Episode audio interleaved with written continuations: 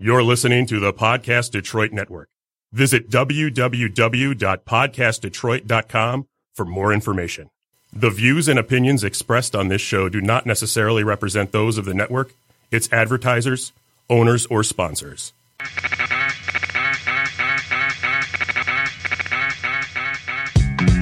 Bucka, bucka, bucka, bucka, bucka, bucka. You know the deal. This though. Beats by Supremo for all of my people, Negroes and Latinos, and even the gringos. What's going on, everybody? Welcome to episode 23 of Can We Talk? This is Eric. I'm here with Shane and Anthony. What's happening? What's going on? Please, please, y'all like and share our our our, uh, our podcast. You can follow us on unofficial Can We Talk on Facebook. Please like and share us on. Uh, we're on SoundCloud as well as iTunes. We're on SoundCloud under Podcast Detroit. and We're on iTunes under Can We Talk. Yes. So please share, please share, and please like. So another eventful week. Uh, we're gonna have Gabe here a little bit later, hopefully. Hopefully he'll show up. Yeah. hopefully he show up but we got a lot to cover and let me start with the current events because we had some craziness going on this past week with your your celebrity president Don, donald j trump um so apparently anyone from any african country is they they, come from shitholes i guess uh that, that, was the uh the biggest news of of this past few days is where donald trump pretty much said that any any immigrant uh sh- shouldn't who comes from a shithole country shouldn't really come to the United States. I'm just paraphrasing it, but uh, a lot of people are in, in, in up in arms over the comment, and it just goes to show you again how disconnected, how racist this guy is. I love it's how a it's a racist comment, Mm. but like we can't ignore like like I don't want I like a lot of like I don't want to go to Haiti. I don't I don't want to go to Haiti, but we can't ignore like how they ended up Right. in those positions. You know, like what like we can I mean, if you're gonna be outraged, we gotta be outraged about it all. Like how it ended up being that way in the first place. I mean, we gotta we can be outraged about Trump hmm and we can be outraged about the tariffs that Clinton put on Haiti that allowed them to go into even deeper economic peril. look, man. Two two things I gotta say here. One, I love how it became like the real life version of Clue. Some people were saying, "No, I didn't hear that." No, I, I think he said something similar to that, but I don't know if he said it. Yeah, no, he like we said don't it. know said if he said it. Like, And then the other thing I got to say is, look, man, it, I wasn't surprised uh, at at this comment, but I feel like nothing, even though this was a private conversation between him and his boy back in the day, nothing touches grab him by the vajayjay. yeah, that's that's that That's reaches a whole worst another one. level of, of, of terrible. But still, this kind of shows you how his mindset. Like anyone, he said, if they they want we want immigrants from Norway and, and other countries that, uh, in in my understanding, I think he's saying other European countries, other we hear countries each that aren't- other. I mean, I, I, I'm hearing like faint voices. like a little, yeah, a little bit. I, I feel you. I don't know. I'm not trying to put nobody on the spot. I'm just saying. Can you hear us? Yeah, I, I can hear you Okay. fine. I There turned up the um I turned up the headphones. Can you hear better now? Oh yeah, I can hear. I can hear. But yeah, shout out to our new sound engineer, uh, Sarah. Right, Hi. What's yeah. going on? Sarah. Thank you for joining us. Uh, we we want to welcome you to the the team this week. Thank you. Thank you. But um, yeah, just going off of the the the com- the comments he made, it just shows you again. Um, we can't really expect anything from this president. In certain, we can expect things, but it's going to be very uh, everything he says kind of controversial. Uh, so again, you, uh, like you said, Shayna, you have to have some sort of historical, uh, I guess, understanding of how these countries got that way. yeah. And I understand what you're saying in that aspect, in that regard. I mean, let's- I've been mad. So but still to sort of uh, judge 57 African countries just with this a broad brush like that and just say they're all SO countries, I think that's that does a definitely disservice to our relationship with those countries that we definitely need, um, especially as we're going through these complicated times globally. Um, so that's that's that was one huge thing. Another thing is I heard Aziz Ansari was caught up in some uh, sexual harassment thing. We thought it was over. Oh, we thought it was. I I, told you, I it told you it wasn't wasn't over. over. I told you it wasn't over. James over. Franco. I didn't know about Aziz, but I know That- James Franco. Right the night after, the day after the Golden Globe win, Man, a story broke. Well, but that's crazy. the James Franco thing, like I kind of already knew that. That's I had a debatable. That's debatable. Like you didn't like he asked you to show your titties, you didn't want to show your titty. Like what? What is it? And then there's some women who he dated, and when they were dating, he tried to like uh, ha- have her do oral sex. He didn't force her, but he was kind of like pushing her to do it. I'm like, but they were in a relationship. I, I was not surprised like- when I heard James Franco name come up though. Why? Because He just seems like he's the type of guy who would do something. That's like what I said about Kelsey Grammer, but they haven't got him yet. I like Kelsey though. I like Kelsey. But like you said last week, you thought it was over. It just started. I told you. I told you. And Michael Douglas did the smart thing. This, this was the this is this is one thing I, I've seen so far. Michael Douglas came out and said, "Look, man, I know a story's about to drop about me. It's not true." Yeah, He came out Got before the story did. Yeah, that's smart. That's smart. But you know, the thing is, no one is safe. No one is safe. So make sure this is to all celebrities, all people who are some have some type of power. Not even celebrities, just on your daily day basis when you interact interacting with people. Be sure to to maintain some professionalism. Don't again. Don't if if you think that it's sexually sexual harassment, it probably is. So just don't do it. Just I'm avoid wondering it. who's gonna be the first female celebrity to get got. Because I I, I, I know that's gonna happen at some Well, point. it wasn't I know. something a while ago with Paula Abdul where they was basically saying she kind of took advantage of her position at you know being a judge on American Hmm. Idol and she slept with one of the contestants. But I don't I think, think it was marketed that way. It went to the wayside. Yeah, I don't Yeah. think it was marketed as she took advantage of an individual. Go ahead, go ahead. Uh, Mariah Carey. Oh yeah, it's is outed. Mariah Yeah, Carey. Yeah. Oh, What happened? What happened with Mariah? Um, sh- it was like a personal assistant or something that she asked to come up to her room, and she was just like naked, wow. and the But Mariah, person was That's uncomfortable. Weinstein behavior. First off, Mariah Carey needs to stop singing. Uh, I don't know if y'all saw New Year's Eve concert No. she has terrible. She's a man. tradition. She invented Christmas. oh my god! Listen, we man, got to give it to the her. 20 years studio- ago. The studio does wonders for many people, man. Yeah. Look at Britney Spears and all of them. That's true. But yeah, that's a whole nother topic for another day. But yeah, Yeah. current events was was crazy this week. Um, What did Aziz do? Tell me what Aziz I, did. I saw something on Twitter. Well, allegedly. I'm trying to look it up. I'm not connected to the Wi-Fi right now, but it was the first thing I saw this morning on Twitter. I was like, Aziz Ansari caught up in sexual harassment scandal. I clicked on it. I didn't read fully read it, but it was a headline, so I, I assume it's gonna be coming out fairly soon. Oh man, you supposed to But- read it, man. We, we we live right now. But- You're supposed to read it. But it just shows you again, it's not over. So let's see what happens next week. Who's going to come out with some more allegations? It's allegations? gonna so. be done. It's gonna be Yeah, done. yeah. Nah. So who- who we got? Oh, we got the hip hop corner with Shayna.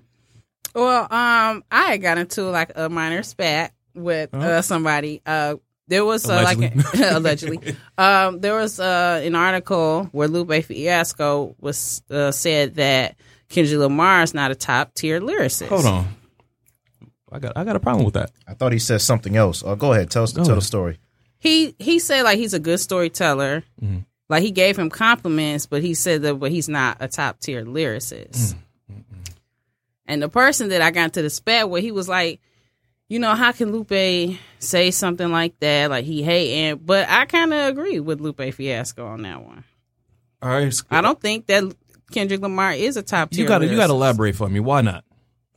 Like as far as like li- like I think he's a good storyteller, is a good performer, like like all around rapper. But I don't like as far as like lyrics. Like who do you think like are like lyricists? So you thinking like in terms of like dropping metaphors and and and, having it flow and this?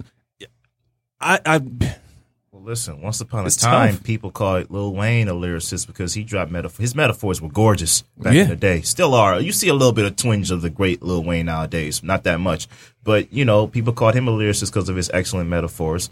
But it goes beyond metaphors, Shana. You and I know this. What Right. what is it that we you got some know? whack we know metaphors. metaphors. We know storytelling. We know social commentary. We know goofiness, bra- braggadocious, braggadocious, braggadocious nature. I don't- Double entendres, triple entendres, but I feel think like Kendrick Lupe. But. I feel like of all of the rappers, entertainers, Lupe is the most qualified to make that assessment. Yeah, but you know, Lupe is a top tier lyricist. Yeah, but if Martin hmm. Scorsese says Steven Spielberg's last film sucked, that doesn't mean you should take that as law. It's up to you. It's up to you, the audience. If the audience does, believes Right. that Kendrick is a top tier lyricist, then who are you making the music for? The public. And a lot of times when you're looking at, all right, if he was a if he was a rap battler, I would say yes, you have a point.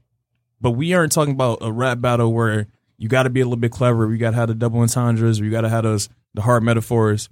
It's about it's about the story. It's about telling your story in a way that sort of sells. And I think that Kendrick, if you just off of that requirement alone, he's better than most of them out here. You know, if you look at um "Sing About Me" slash "Dying of Thirst," you know that's a great long song. You know, if Yeah. you look at uh, how much a dollar cost, I Right. mean, you know, that's a great storytelling uh, song right there. Yeah. And I think I prefer someone who can tell, tell a good story in their in their rap than someone who's throwing out a bunch of metaphors that some, sometimes may not make any But sense. Lupe can do both.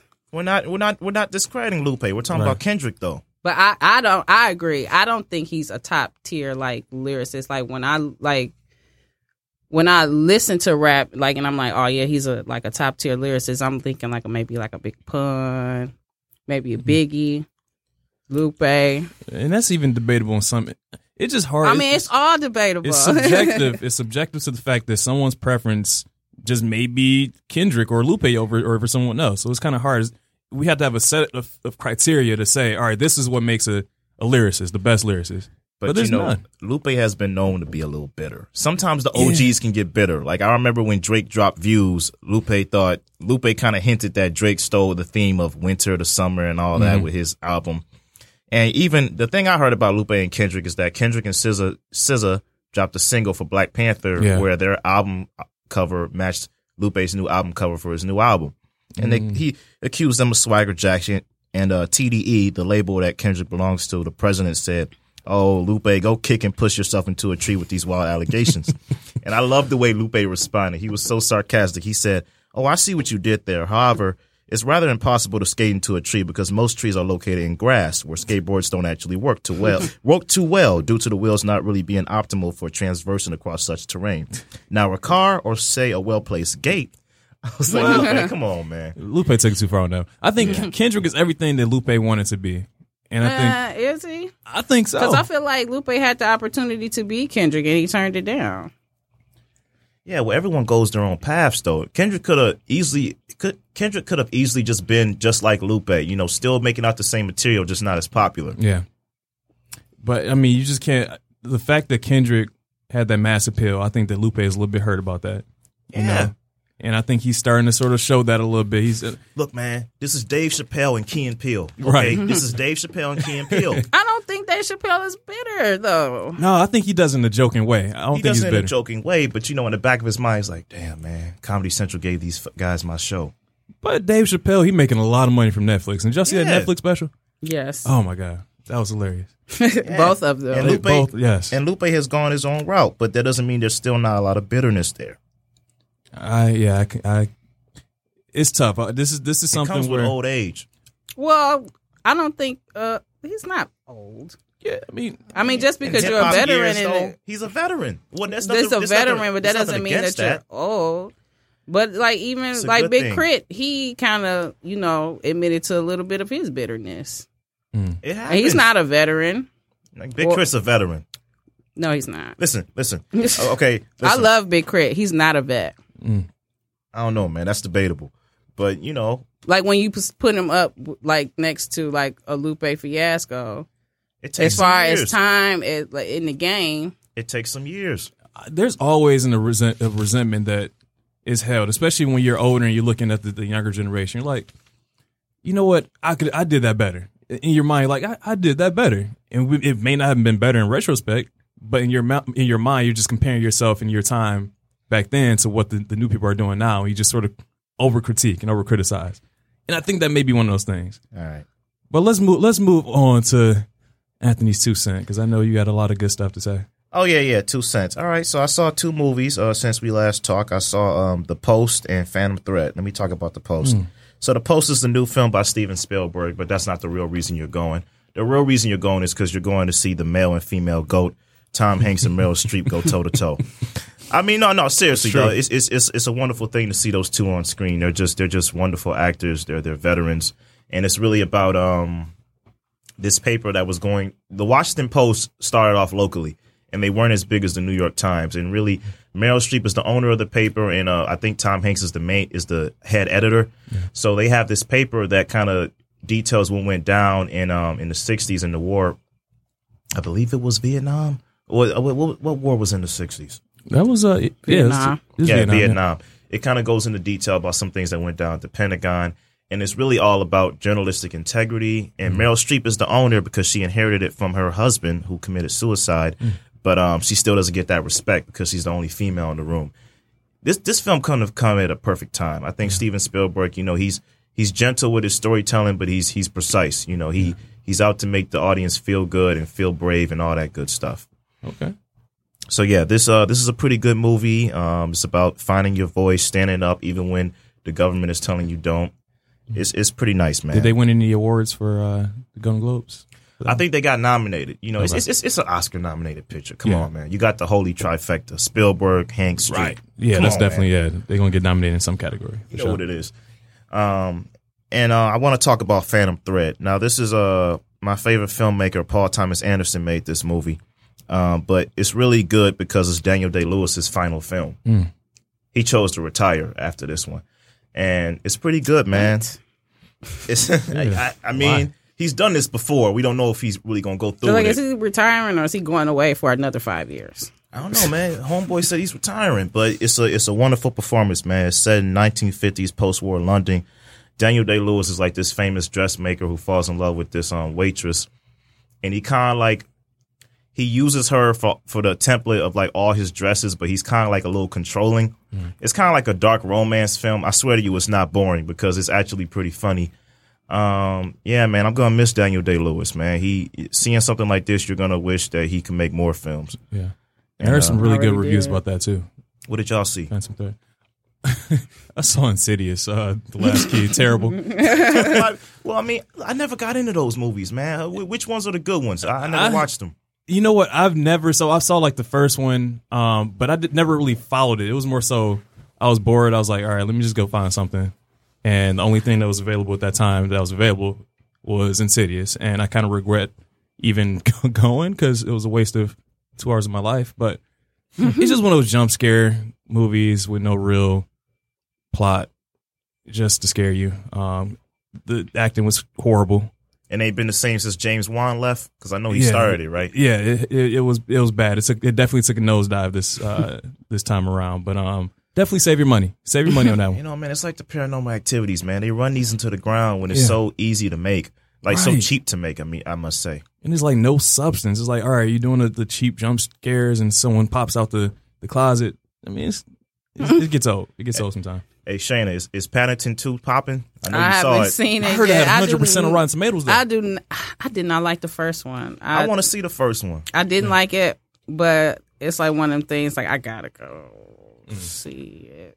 What, You what have have you seen? huh? What have you seen? Last movie I saw was Jumanji. Mm. I'm going to see that after this. Okay, you. I enjoyed it. Okay, all right. I just saw What the Health yesterday, man. Oh wow. That made me feel like there's no church in the wild. There's nothing I can eat. It's nothing. Oh, if you think that's bad, I watched uh Rotten.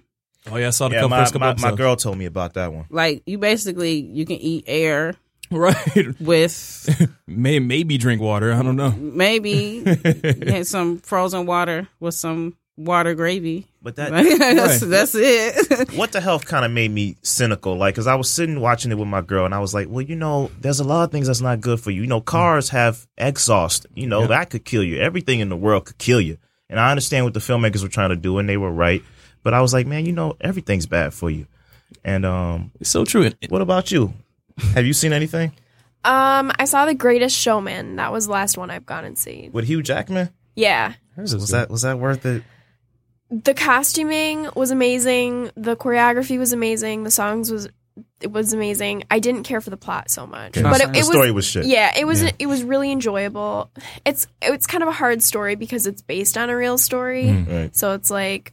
But the costuming and the songs were beautiful. so it's like a 90s music video the, the flashy lights everything Yeah. is great but the songs suck It's, she said the songs were no, good. song- the songs are good. I mean, I mean, like, like, Oh, like, like 90s, comparing the plot to the song. You know, Yeah, what I mean? yeah. You would not And talk about the '90s like that, right? For I mean, it depends on what kind of artist we talk about. But I think a lot of movies they can. That's a redeeming quality. Of course, you know the plots aren't always going to be the greatest. But if you have a great cast, you know, other visuals that are really good, I Yeah, think the that cast sort of was great. up for it. Zendaya, she was fantastic, Yeah. and Zac Efron was really good in it. It was it was a really good cast. He's kind of come full circle, huh? From Yeah. High School High Musical School- to Oh no, it was the whole all of the choreography was that very High School. Musical. Oh, I enjoyed that series. you like High School Musical? Oh, I like the first one. I gotta First- say, man, Breaking Free. That's that's that's my song. I know. We're soaring, flying. That's a good one. Uh, yeah, yeah, I love that. I watched a lot of that. Um, but this kind of you're you're uh you talking about what the health and, and about all these concerns that we're facing sort of brings me to our topic. Mhm. What is our bucket list? Like we're gonna die anyway, so you might as well eat that cheeseburger, the last slice of pizza, you know. But between then, uh, what is on your bucket list? What do you want to fulfill before you inevitably pass away? Man, I'm I'm gonna just start this off with a recent experience I had. I was leaving my second job and my car died on me. You know, it was the alterator of all things. So I called AAA and this guy picked me up. You know, he helped tow my car to my nearby mechanic. And I was talking with him and, you know, he was telling me about his life, telling me about, um, you know, how, um, his daughter, you know, she doesn't like his new wife and, you know, and all that. He used to live in Colorado, but moved back to Michigan to go back to what he loves doing, which is towing and, you know, being a mechanic. And so I asked him, hey, say, hey, man, what's, what, what's your bucket list? What do you, do, do, you, do you have one? Did you used to have one? He said, yeah, I used to have one. Not anymore. I think it's kind of stupid. yeah, this guy's like in his like late like late fifties, early sixties. So I said, well, what what what do you want to do now? What what would be the end game for you? Says, win the lottery and be a professional um, beach bum in Hawaii. Oh, okay. And I'm like, huh. So it kind of made me think, like, man, when it all comes down to it, like, we can like strive to do all these things, but are we ever gonna like really like stay faithful to it, or does it really just matter, or is it all just dreams? I mean, it reminds me of what we talked about with New Year's resolution. Like we ha- we set these goals, you know, we're like, all right, we're going to achieve this, we got this, but then life just happens. Life happens, and you change your plans. I think bucket lists are a great great thing to sort of set your mind to. Like at least, all right, I want to travel more. You know, I want to travel at least once a year. That's something that you can definitely do. But I think, um, you know, life has a, a strange way of of throwing out your plans, and you have to sort of adjust to that.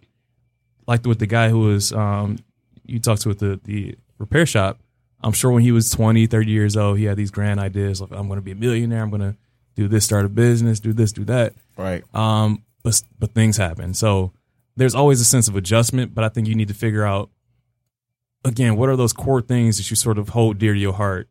And what can, what can you do or what can you do on a daily basis to sort of fulfill, you know, some of your core goals in life? Well, when I think of bucket list, I think of something very like specific, like I want to climb Mount Kilimanjaro, or I want to skydive, or something like that. Like It when can I, be that. like when I think of like bucket list, it's always something extreme, like mm-hmm. outside of the norm, mm.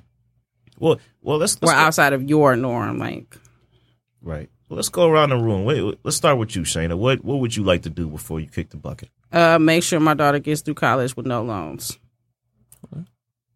That's the only thing. Yes, No personal, no, no personal. Uh, that is personal. yeah. That, that's that's that's my ultimate goal in life. Okay. If you want to go, goal. if she if she wants to go to college, I'm not gonna force that on her. But if she wants to go to college, that that's my main thing to make sure you emerge from college with no student loan debt. Okay, so that's that's ultimate goal. What's the sub goals? There has to be something beyond that, though. Like, what do you mean? Well, that's the main thing you want to accomplish, yeah. But I mean, like beyond that, what's some things that you wouldn't not not necessarily wouldn't mind doing, but you're like, man, I'm I'm gonna do this at some point. I'm going to see the Roots perform with Nas at some point. Right. I'm gonna I'm gonna make sure I achieve that. I would like to be. I would like to be married Okay, and be in a um a healthy, you know, stable marriage. Mm. that's it. I mean, well, Again, it could be anything your heart Yeah. desires, like any any goal that you see that is important or you you've always wanted to do as a kid. You know, it could be a bucket list. What do you think, Eric? What's what's, what's I would say for me, I always wanted to. I always wanted to perform on stage in front of thousands of people. I mean, I don't know what capacity, but um, Yeah, that, it'd be fun. It's just like the power that you feel from like entertaining like a group of a crowd of people. Like, I can only imagine how that feels. Like being Jay Z or being you know Beyonce on stage, and you could just command the attention of thousands. That'd be cool. Okay. Yeah, I got I, I got quite a few actually. You've been thinking about this a long time. No, no. The most important thing is I, I do, you know, want to be married with a family, and I want to have more than one child because I grew up an only child. Mm-hmm. You know, my own mom tells me I don't want to have just one grandson or one granddaughter. I want them to have a sibling. I need to get Because I, cause I, cause I wanted you to have a sibling. Yeah. Uh, they always say that, but they don't have sibling money. they don't have course two not. grandkid money. Of course not, but that can't be in the front of your mind. So yeah, that that's the main thing. But well, that's it's, it's part of the main thing. I want to be I want to be a well known storyteller. You know, I've always loved telling stories, whether it's writing or you know things of the sort, filming. I've always wanted to be a storyteller, and I kind of want to I want to achieve the same level that um you know um achieve the same status that Stephen King and Tony Toni Morrison have. You know, when you when you read something by Stephen King, you know it's it's, it's fast, it's funny, it's disturbing. You read something by Toni Morrison, it's deep, it's it's um soul cleansing, it's soul shaking. You know, these are people that by their names alone, you know what you're getting. And I want somebody to hear the name Anthony Holden and know that I have a distinct style and that you know I I'm I'm I'm great at what I do. And you know, um, on the side, I, I want to meet Jennifer Lawrence and shoot my shot at some point.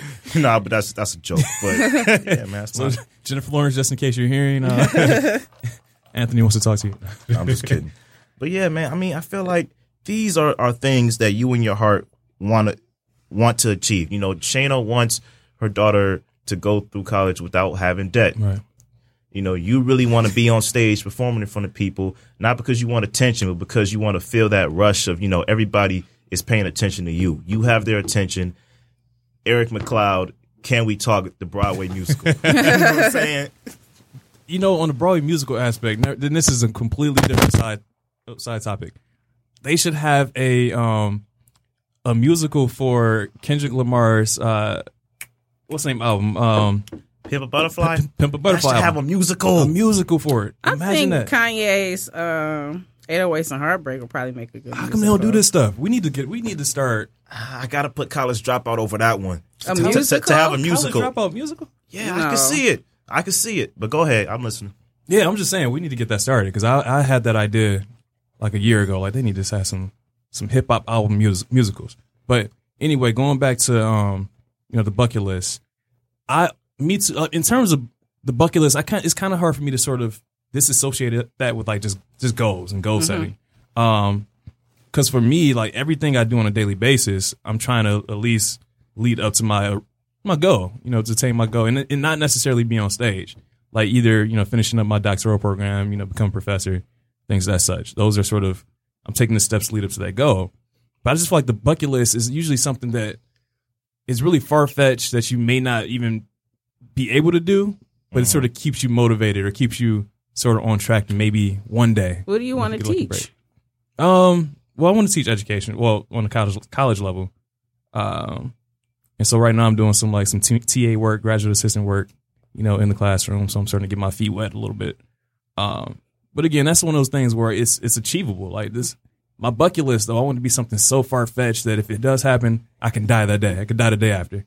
You know, that's kind of what I'm looking at. Like, and it's and that's why. So, do you think your goals that you have right now, right now, your bucket list dreams, is that something that you know after you obtain that, would you want to just die? Like, can you die happy? Oh yeah, I I'll die. She walk across stage, no debt. Hmm? I, I can jump in the ground right, Right. right then and there. But like, like you were saying, like bucket list is kind of like you know, like goals. Mm. Like I want my main goal is to have her graduate through college, or if I have another child, same thing. But in every day I work towards that goal, I have to raise an individual that's responsible enough to get through college. That's you true. know, life life is ephemeral. I think that's the word. I think that's the word I'm looking for. And your your perspective does change as you move through life. You know, Shayna became a mother, so her perspective changed. What what was the Shayna before motherhood? What what was the goals back then? the goals uh they were very materialistic goals like oh man i want a real nice car i want a real nice house I want real nice. I want very nice things. Mm.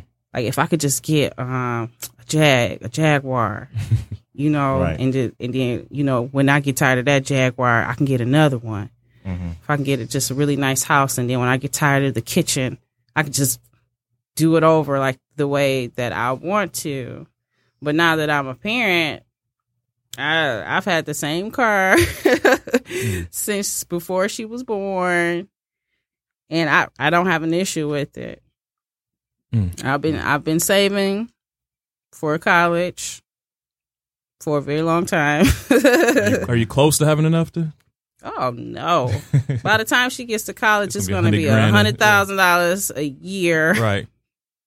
That's true. Oh, let's let's reflect it from this way. All right, so if you were to go to the doctor and they say, "I'm sorry to tell you, but you're gonna you have a month to live," within that month, what would you do? Let's let's sort of shorten these goals up and make it more so something like immediate that you would do. I'm, I'm going to do this in time, but I'd uh I take my girl and I'll travel to Portland, Oregon. There's a show I watched called Portlandia. Oh. Dude, I want to go there, man. I just it feels like the perfect weird city for me to just take a a, a, a just a three day vacation there, man. Mm. I just I I love the atmosphere of that city, and I know it goes beyond the show, but that would be the first thing I do. Mm.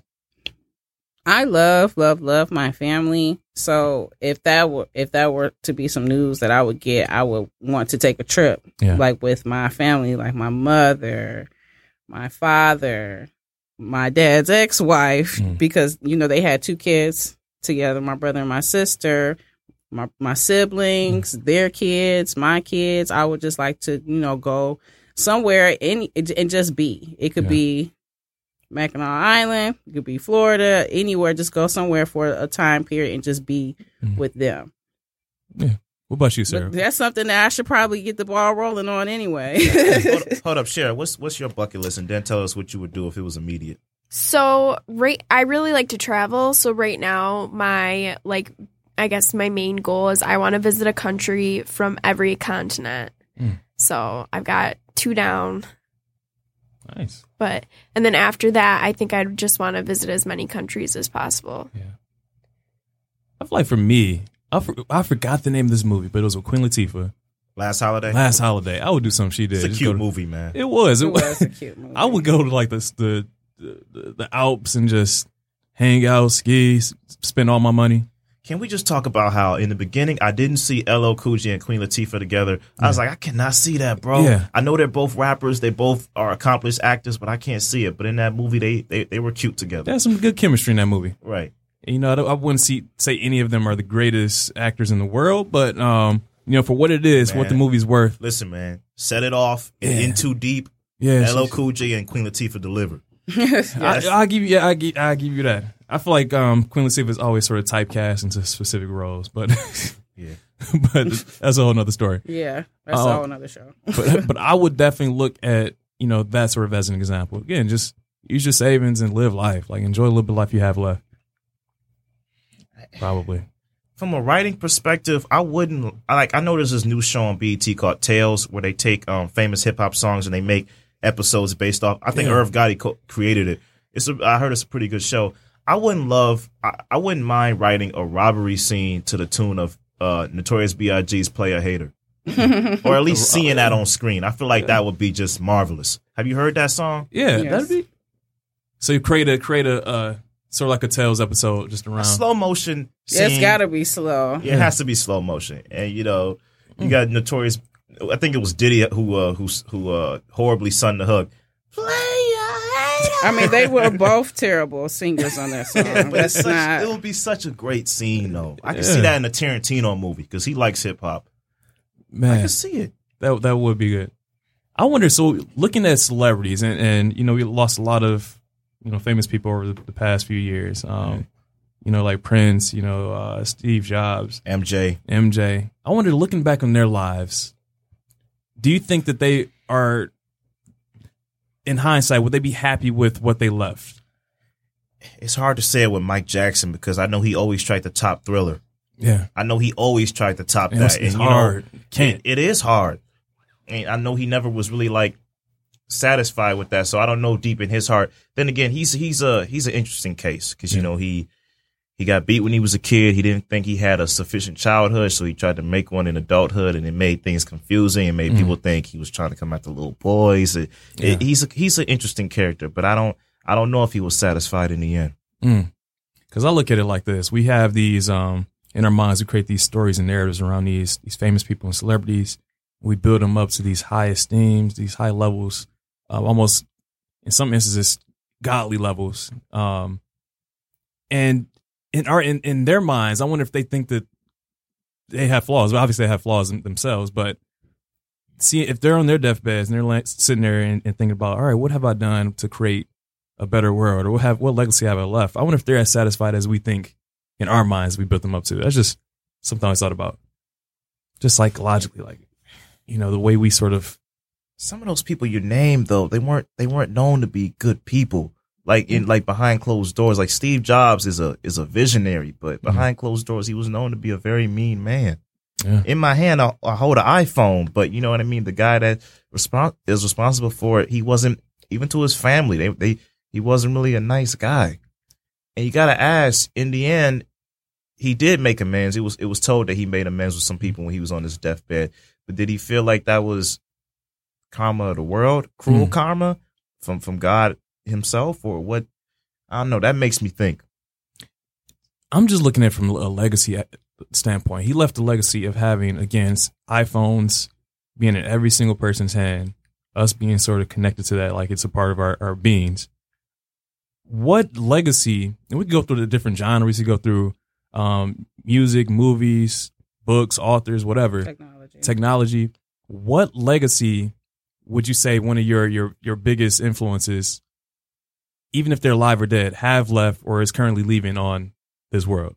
Again, it could be Kendrick Lamar leaving the the, the, the albums of uh, To Pimp a Butterfly, um, Good Kid, Mad City, things that things like that. Those are legacies that he's leaving.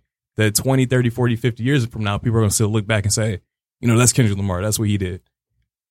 I think my favorite author is Stephen King. I think Mhm. he's he's left the idea of the limitless limit of imagination. Mm. I've seen this. I've read this man's work. I read most of his works, and because I'm such a fan, it's part of the reason why I'm so grumpy and cynical towards film adaptations, and the reason I didn't like The Dark Tower. Yeah. But I think like he he taught me as a writer, imagination is limitless because he has like these these villains that like got a sailor's mouth, and if in the way he describes them, they look they look grotesque Yeah.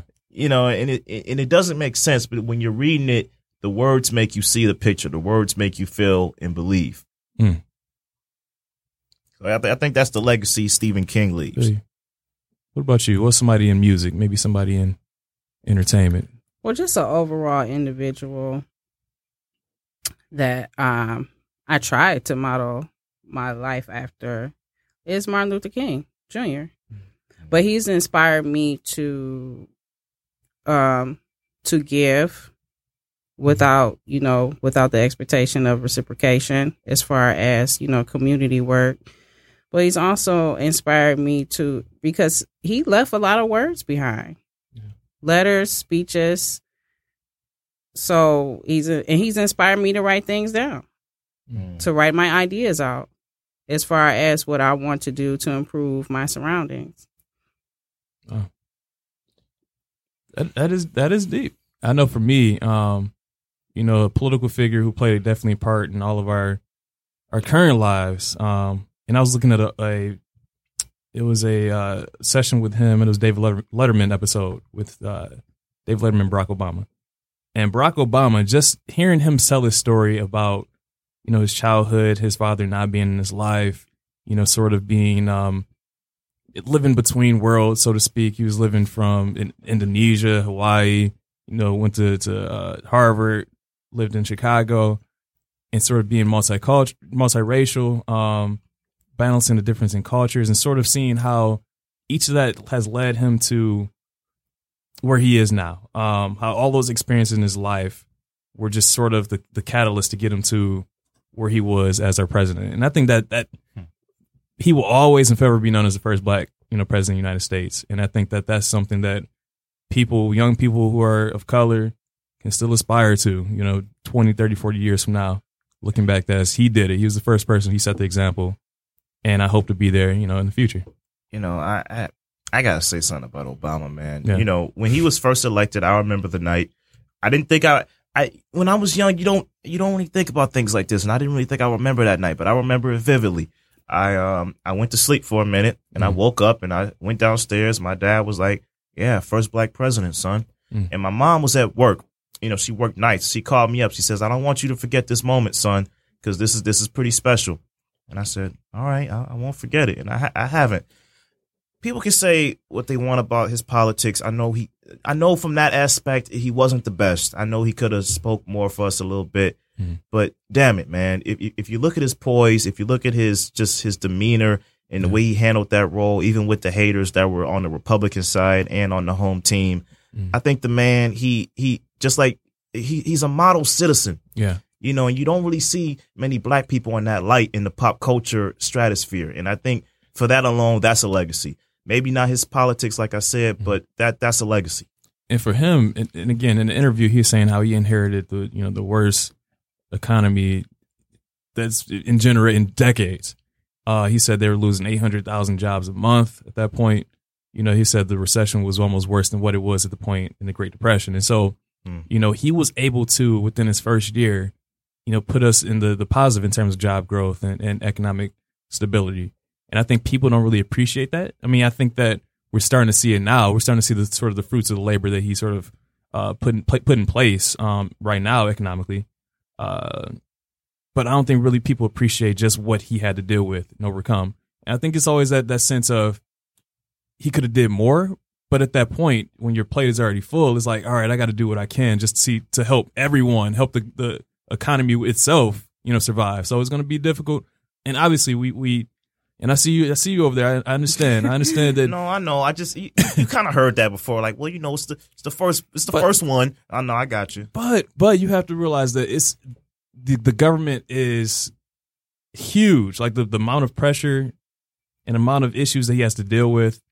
Obviously, he won't be able to sort of touch on every single issue that he wanted to, but I think that he at least in some cases tried. He could have did better, but he tried. And I think the legacy he's going to leave again. People are seeing even now, like again, he was he was a great president for what he had to deal with.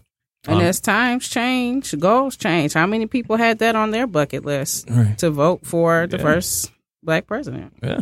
Yeah. Something that they probably never thought, you know, was possible. And And they were able to do it. and the interesting thing is that this conversation about the bucket list does a great job of coinciding with the MLK Day too. You know, I think that um, you know, It's a day of service. It's It's a a- day where you should give service. Yep. And Martin Luther King in one of his speeches before he died said, you know, I've seen I've seen the mountaintop, I've seen over the mountaintop. I might not get there with you, you know, but I've seen it. you know, I, I you know, a, a comedian I follow, um, Ari Spears, he says something about that speech. He says, man, when he gives that speech and he's done and he just sits back in his chair like, ugh, it's like he almost knew he was going to die. And I Mhm. think, man, you're exaggerating. And I watched it myself and it, I, it, the man looked like he knew Yeah. the end was coming and he just had to give this speech and just, just sit down afterwards with all the energy left yeah, from him. back to you know a book that I mentioned before, Death of a King. He was suicidal. Like that last, mm. like he, it was almost like he wanted to, like he was tired, and it mm-hmm. was almost like not ju- definitely not justifying you know what happened to him, but it was almost like he, you know, with the pressure, you know, with you know the protests, and then with you know his popularity being on the decline, he mm-hmm. he yeah, he was he was tired you know, it was coming from all fronts, the FBI, and he was he was very stressed. Absolutely. That's on the bucket list, man. I want to go to the location where he got shot because I heard that's kind of like a museum, ain't It's a it? Yeah, museum it's now. museum. I, I want to go there. I want to go Yeah. there and see what, what, what the layout is like. And the, the the interesting thing, so his sort of his life, and thinking about it right now, I'm, I, I, my bucket list, my bucket list is kind of selfish. Obviously, it should be because it's your bucket list. Um, Should be. it should Mhm. be selfish, but part of me is thinking like, why not make my bucket list about helping others? You know, why? I feel like again, we're looking back on life, and if there is a heaven or a hell, at least I can say like, hey, I dedicated my life towards you know helping people who need it and sort But of isn't spreading. that selfish? I'm only going to help people so I can get in the heaven. No, no, I'm saying Well, no. I mean, I, I, and I I've wrestled with this myself. It's not selfish because you want yourself to be a better person, right? That in, that in that in itself is selfish. You want yourself to be a better person. Mm. So I mean, it's not really selfish because you are giving. Yeah. Yeah. I mean, do you, all right. So if people weren't religious, do you think they would still donate their time and, and I think it had, I think, I run into agnostics, and atheists quite a bit volunteering. yeah. I think, yeah, I, I see a lot of people who aren't religious done at the time. And I think that it's more so about your moral, um, your moral compass. If you're just morally a good person, you think that it's, it's right to help people, um, seeking no things in return. again, your but my bucket list at least is going to be sort of I'm going to try to change it to look at how can I sort of make the help the greater good of society, whether it's through my own personal uh, you know career path, you know, getting into politics, you know, writing stories like you're doing, you're writing that's help people in certain ways.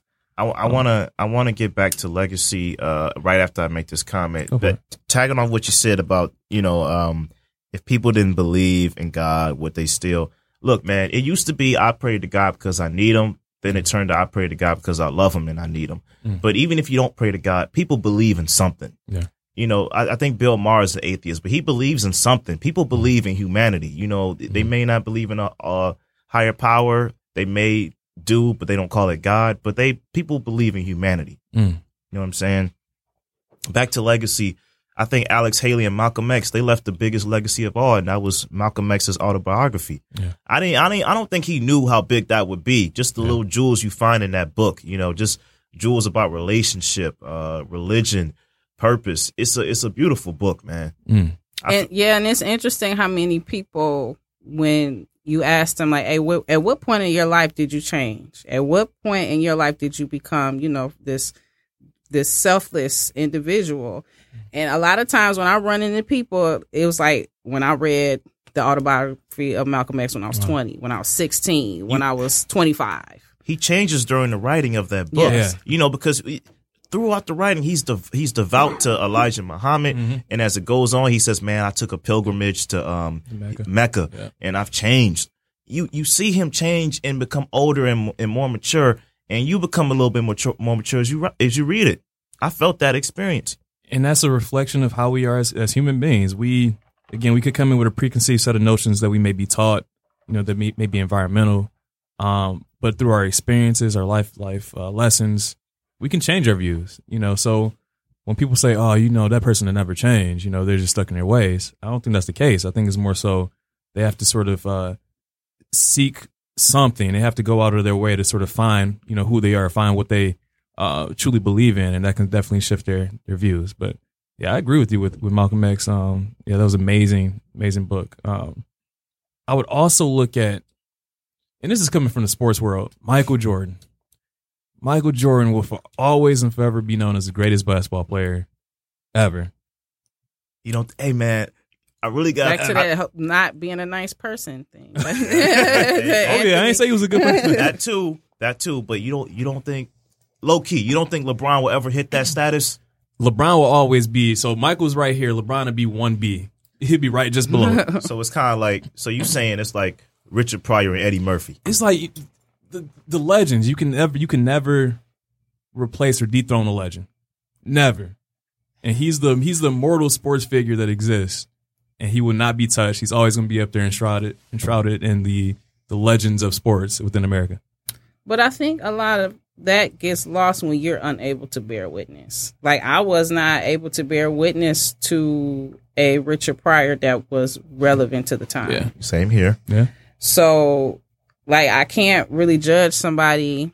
I mean, I can a little bit when they say that Kevin Hart is better. No, no. Well, to the younger generation, I mean, if that's what you're bearing witness to, that's what you're bearing witness to. It's yeah, all like about, we're bearing witness to Kevin Hart who's selling out stadiums. Yeah, but also we bore witness to Martin Lawrence, Yes. Eddie Murphy, Chris Rock. We bore witness to Doing them the same too. thing. we bore witness to them. Right. But people born in 2000 didn't.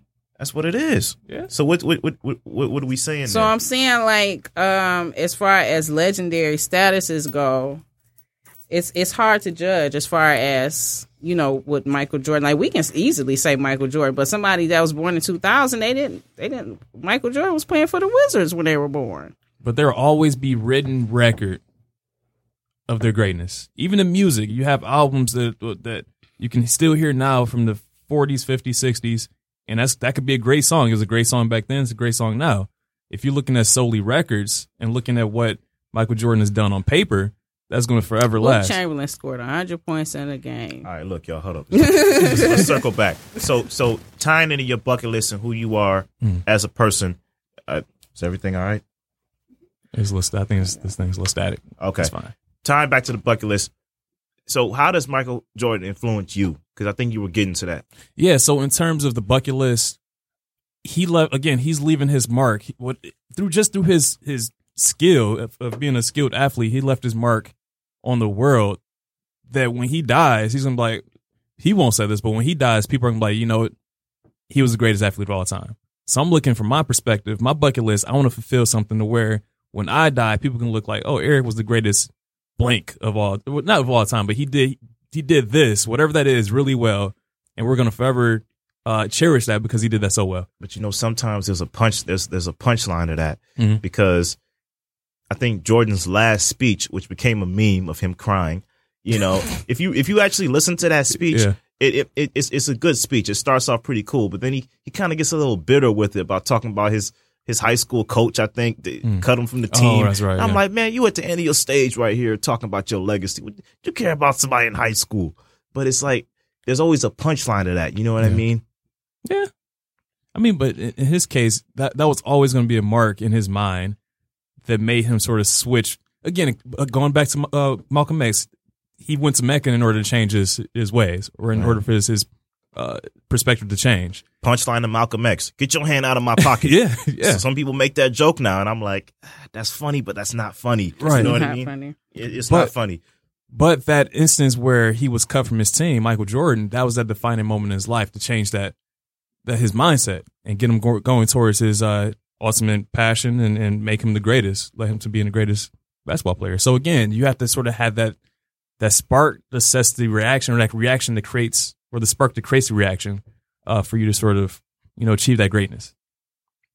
And so that spark can come from many places. Who knows? I hear what you're talking about. I, I hear you. I hear what you're saying. Yeah, I mean it's a it's a lot of words, but I mean the basic premise is that you need something some some significant event happens in your life to sort of get you to refocus. Right. I knew I was gonna bring this up at some point. Y'all mm. have y'all seen the movie The Bucket List? Oh, a while ago. Oh. Yeah, well, Jack somehow. Nicholson and Morgan Freeman. Yeah. Yeah. I think that movie again, another cute movie, but you know, I think that movie it, it, it was perfect because Jack Nicholson was like this rich guy. Mm. Morgan Freeman was like, you know, like a a working. I like to say middle class or upper middle class dude. But mm-hmm. anyway, Morgan Freeman got diagnosed with something in the hospital, and he goes on this little road trip with Jack Nicholson. And they they cross off things on their bucket list, and things get real, man. You know, especially when Morgan Freeman tries to get Jack Nicholson to uh, reconcile with his estranged daughter. Mm-hmm. But I feel like that's a movie where the truth isn't more clearer than that. You know, something happened in those guys' lives. They went to the doctor because of some, you know, something wrong with their chest or whatever, and they mm-hmm. decided, all right, let's get this over with before we kick the bucket. Yeah, but the moral of the story is that we wait too late Yes. too many times. That too. We wait to that we go to the doctor and we're diagnosed with something that is incurable. Then we're like, all right, look what what can I do that I've never done before? No one's perfect at this thing called life, though, man. I You know know. what I mean? You could do everything you want to do right now if you if you won the lottery, but then what else? What else is your purpose? I agree with you on that. Would you have a sense of purpose after that? I I kind of agree with that. I feel like sometimes the most richest and famous people aren't as happy as we think they are. You know, just because they got all the money, just because they again they can do whatever they want. They their bucket list has been uh, done years ago. Um, But it's like, what's next? You know, for them, like at least for people who are either hardworking, working class, whatever, they can sort of still find solace in knowing that you know there's a possibility I can obtain this. But if you have everything in the world, you know, it's like, what do you even really? What are you excited for? what do you, and that's a that's a deeper, I guess, a deeper subject. Though. this t- kind of ties us back to Trump. Yeah. I think like no, no, seriously. Maybe he achieved everything he wanted to do in the world, and he was like, why not become president? Why not destroy the United States? Seriously, why not be the face of this nation? I Mm. feel like I would have won everything when I did that. And he got that. I think but, his bucket list was to run. I don't, Right, he I don't think he win. wanted to win. I mean, well, it's, it's a complicated story because once he ran, you know, some people, the re- party tried to push him back, but then he said, no, I'm, I'm going to keep going. Then he just kind of took control. But my thing was, I think that was on his bucket list. Mm. And he kind of got more than what he bargained for, to say the least. I know people are pushing Oprah now to run for president. That's Like, probably, I don't That's think that's on her bucket list. I don't, a different show. Right, that, that is a different show. But again, if that's on your bucket list and you achieve it, what else is your purpose? Yeah. the funny thing is, like, when people say, "Oh, I want to be a president when I grow up," and you actually become a president, you're like, "What? What do you do?" Dude. I wonder what Barack doing right now. Like, what is? What do you do after that? You had the hot, the best Writing a job in the book. world. Dude, the realest scene in House of Cards. Um, Kevin Spacey's character before he got axed. You know, he he had a friend that was a black man that was um he he, he barbecued. You know, he's he, he's, he's Oh, a man that had his own barbecue shop. So he brought his grandson there to meet Kevin Spacey, who was the president at this point of the series. And he tells the little boy, if you work hard enough, you can be president too. Mm. So when the man and the grandson started leaving, he said, "Grandpa, do you believe that?" He said, "Don't believe that shit, son." he said, you can, you, "You're not going to be president." Everything's not possible, right? Right, but that that was the realest thing ever, though. I mean, like you mm. said, you can try to grow up and say, "I'm going to be president." I'm sure Barack probably believed it, but you know, I'm sure it probably gave him a culture shock when it actually started happening. Yeah. Well, not a culture shock, but just a That's shock. just a shock to the Yeah. system. Yeah. So this might be a little deep. So do you think that being, um, you know, being being African American, do you have to sort of rearrange your bucket list? You know, like some things I might not be able to do. Like I might not be able to just, you know, uh, be a president one day as a kid. Like oh, it might be a little bit difficult, or or I might not be able to. I don't know. But but do you think your your bucket list can be limited by your your social situation, or can it be limited by uh, cultural situations? I mean, everything's attainable. It just um, uh, depends on how much want to, how much work you want to put into it, how much sacrifice. I don't know if everything's attainable though. I don't know.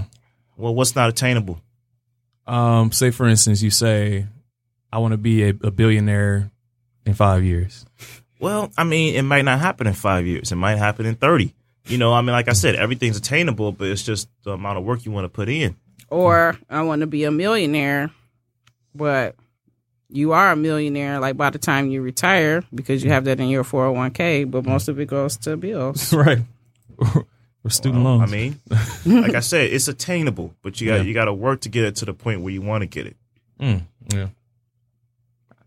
I guess I yeah I can see you on that. One. I don't know if I'm ever going to succeed as a screenwriter, but I got to try. You know what I mean? I Yeah. don't know if it's going to happen for me in my late 20s or early 30s or even early 40s. Like Ava DuVernay, it took her a long time to start popping. Now she's directing Wink- Wrinkle in Time. You know what I mean? I, it, it- everything's attainable. It just depends on the amount of work you want to put in. It's, some of it is up to fate, Yeah, I agree. I believe. So for you, knowing that your bucket list is that you're trying to become a well-known writer, Mm-hmm. um, and I, and I know you're taking the steps now. Do you think that is there something that you think that can happen between now and then, um, that can sort of propel you to that spot, or Moving you to L.A. Moving to LA. Yeah, moving to LA. You could try to probably do it from Michigan, but that's a long, hard road. And, you know, with the situation I'm in now, working two jobs, it's hard to even focus on it during the week. But moving to LA is probably the first jump. I noticed. So I know Michigan isn't really the greatest place for up and coming like it might actors. or change as I get older. I don't know. But, But well, yeah. why is that? Like, why isn't Michigan sort of? Well, the, the, the film incentive got cut. Yeah. Oh, that's right. Yeah, I remember that. That, that was the main thing that axed everything because this was going to be just as big as Atlanta as Mm. far as film production goes. But the incentive got cut, and that, that's pretty much what went down. Well, this had me thinking. This episode was, you know, really introspective. I got to really reflect on what I want to do. Any final thoughts about this uh, this topic of bucket list? You got something to say? Well, I just um no, not, re- not really like um because things change. Mm, like things we grow. Like I like my goal is to make sure that you know, my daughter gets through college and then when she 15, what if she tell me she don't want to go? Mm. then my that will you know that will change. So Would that change your purpose in life?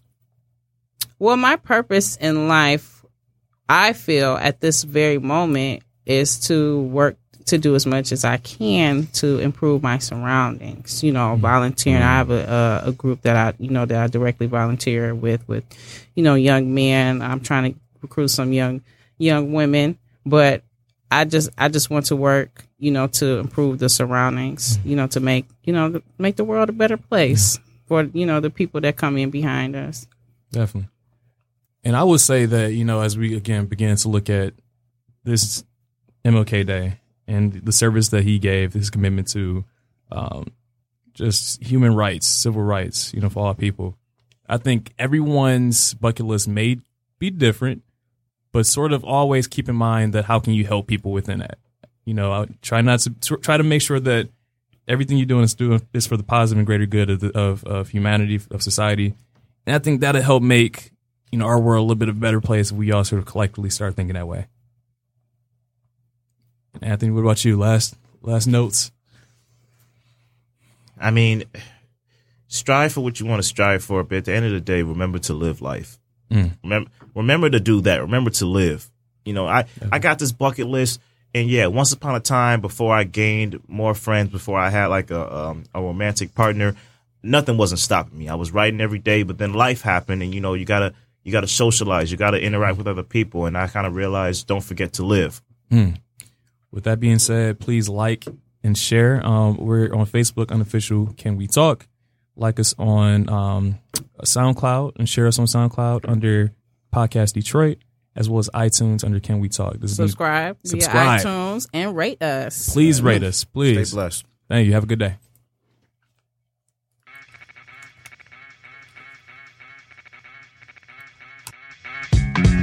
Bucka, bucka, bucka, bucka, bucka, bucka. Ha. You know the deal. This is me, though. Beats by Supremo for all of my